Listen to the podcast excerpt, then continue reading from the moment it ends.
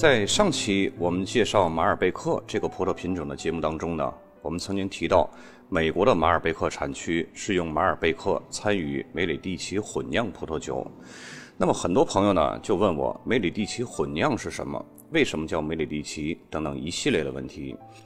那么咱们本期呢就做一期补充说明，本着刨根问底拦不住的精神，给大家细致讲解一下和波尔多混酿风格相似并且呢同样具有概念性的混酿风格，美国的梅里蒂奇混酿。梅里蒂奇呢，它是由美国的商标和专利管理局认证的一种葡萄酒标识。它是在1988年一群美国的酿酒师呢，希望为使用波尔多传统葡萄品种混酿的葡萄酒来建立一种认定标准，梅里蒂奇这一术语呢便由此而来。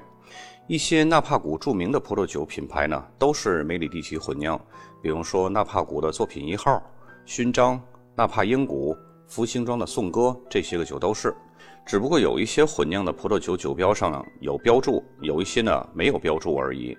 其实简单通俗点说呢，梅里蒂奇混酿啊，又可以理解为美国版的波尔多混酿。它分为白梅里蒂奇和红梅里蒂奇两种葡萄酒。红梅里蒂奇葡萄酒呢，由限定的两种或两种以上波尔多红葡萄品种混酿而成，其中任何一种葡萄品种的比例呢，都不可以超过 90%。 白梅里蒂奇的葡萄酒产量呢，则相对比较少，是由限定的两种或者是三种白葡萄品种混酿而成，同样呢，也是任何一种葡萄品种不能超过 90% 的比例。在上世纪80年代初啊，法国波尔多风格的混酿葡萄酒曾经在美国的本土是非常受欢迎的。众所周知，波尔多的混酿葡萄酒一般是两个品种，赤霞珠和梅洛为主的。这两种葡萄品种的含量呢，分别是在 40% 到 60%。 另外呢，还有少量混搭的其他品种，比如说品丽珠、小味多还有马尔贝克，以增加风味或者是调节颜色的作用，使得酒质呢更加完美和复杂。但是由于美国联邦烟酒枪械管理署要求，如果要是在酒瓶上标出某种葡萄品种，那么所标注的品种它的含量必须要在 75% 以上。这呢就造成了一个问题。你想啊，如果我们要标识赤霞珠或者是梅洛两个品种呢，那么赤霞珠或者是梅洛两个的含量都要超过 75%。各位显然没有见过两个品种的含量加在一起超过 150% 的葡萄酒，对吧？因此呢，混酿酒你如果要是想把混酿所用到的葡萄品种全部都标示出来的话，在美国那就是不合法的。这就使得很多的高品质的混酿葡萄酒的生产商只能在酒标上标注红葡萄酒这种通用的名称。既然是通用名称啊，那么很多普通的餐酒也是使用红葡萄酒这个名称来标注的。于是呢，为了区别于普通的混酿餐酒，并且也是为了便于宣传这些高品质的优质混酿葡萄酒，美国的酿酒师们呢，建立起来了一个梅里蒂奇联盟。联盟的规定呢，是在使用梅里蒂奇这个专用术语的时候呢，必须要获得梅里蒂奇联盟的认证和许可。目前他们的会员呢，主要是在美国，但是也有世界其他地区的酒庄加入到会员，而且呢，数量也在不断的增长。在1999年的时候，那时的梅里蒂奇联盟还是叫做梅里蒂奇协会呢，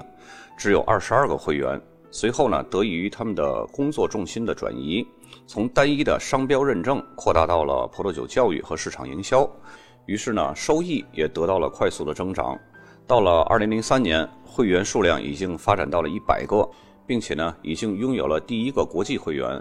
到了2009年，梅里蒂奇协会呢更名为今天的梅里蒂奇联盟，并且在同年的9月份，会员数量已经多达了250多个。加入梅里蒂奇葡萄酒联盟的美国酒庄呢，大部分是分布在加利福尼亚州、纽约州和华盛顿州。加入到联盟以后呢，酒庄就可以在他们的葡萄酒酒标上使用梅里蒂奇注册商标了。联盟规定啊，使用梅里蒂奇认证的商标的酒款，除了必须使用限定的葡萄品种，按照规定使用比例之外呢，会员酒庄还必须要严格控制产量和价格。标注梅里蒂奇的酒款每年的产量不可以超过25,000箱。价格呢，也必须是在所在酒庄的所有酒款当中，价格高居前两位的酒款。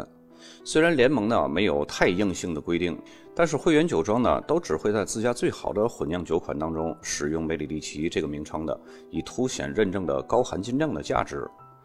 那么介绍完了梅里蒂奇这个由来和规定，让我们再回到梅里蒂奇这个词儿上面来。当初梅里蒂奇这个名字是联盟向民间征集的，为了更好的诠释和宣传梅里蒂奇的概念呢，非常善于打造概念，并且呢精于商业化运作的美国人，在1988年就向广大民众发起了一个征名比赛。比赛最后呢收到了超过6000封的投稿，最终呢人们选定梅里蒂奇这个名字。这个名称的由来是什么呢？它是由两个单词合并为一个单词，它是由英文的优点 merit 和继承 heritage 相结合的，所以梅里蒂奇这个概念呢，又可以被称为是优点的传承。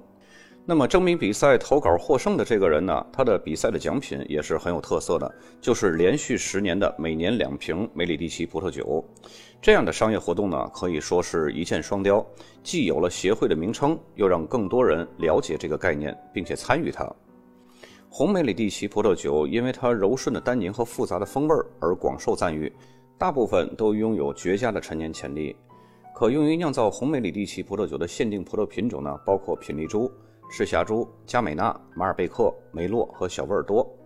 这些限定葡萄品种在混酿当中起到的作用呢，是各不相同的，根据酿酒师所需要呈现的风格，可以随意的选取和使用。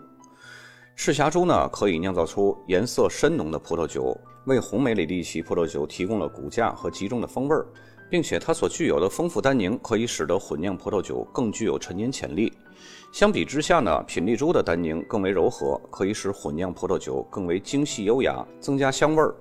梅洛呢，则主要是为混酿葡萄酒提供圆润的酒体，使葡萄酒的质地更加柔和，同时呢，还为混酿注入了活泼的红色水果气息。马尔贝克呢，则可以为葡萄酒提供更为深邃的颜色和极佳的酸度，同时呢，还可以帮助柔化过于尖刻的单宁。小维尔多呢，也是可以提升葡萄酒颜色的一种品种，它的单宁却是十分强劲的，特点呢是风味集中，而且芳香宜人，可以为葡萄酒增加香料或者是那种粗犷的感觉。加美纳同样也是可以加深葡萄酒颜色的一种品种，同时呢，还可以为混酿葡萄酒添加红色水果、香料、泥土和烟熏的气息。那么白梅里蒂奇葡萄酒呢，虽然是比较少见，但是都是一些风格优雅、品质绝佳的白葡萄酒。和一般的白葡萄酒不同的是呢，白梅里蒂奇葡萄酒具有非常出色的陈年潜力，并且呢，在陈年过程中还会发展出更为复杂的风格特征。那么可以用来酿造白梅里蒂奇葡萄酒的限定品种呢，就是法国波尔多那老三样，长相思、密斯卡带和赛麦荣。在混酿当中呢，长相思常常是占有主导地位，可以为葡萄酒提供鲜明的酸度和骨架。赛麦荣呢，它的酸度则比较低，可以为葡萄酒提供圆润的口感和复杂的层次感。大家有没有发现，这个长相思和赛麦荣的混搭就非常像赤霞珠和梅洛？一个负责提供酸度和骨架，另一个呢则负责提供圆润的酒体和口感。然后第三种白葡萄品种呢是密斯卡带，它在混酿当中呢通常比例是最低的。作为一种十分芳香甜美的葡萄品种呢，密斯卡带可以为混酿葡萄酒增加令人讨喜的花香气息。所以以后啊，各位如果要是看到带有文稿中红色方框字样的梅里蒂奇葡萄酒，那可绝对是非常不错的葡萄酒，和德国的 VDP 顶级酒庄联盟的地位和含金量可谓是旗鼓相当。本期节目就到这儿，咱们下期再见。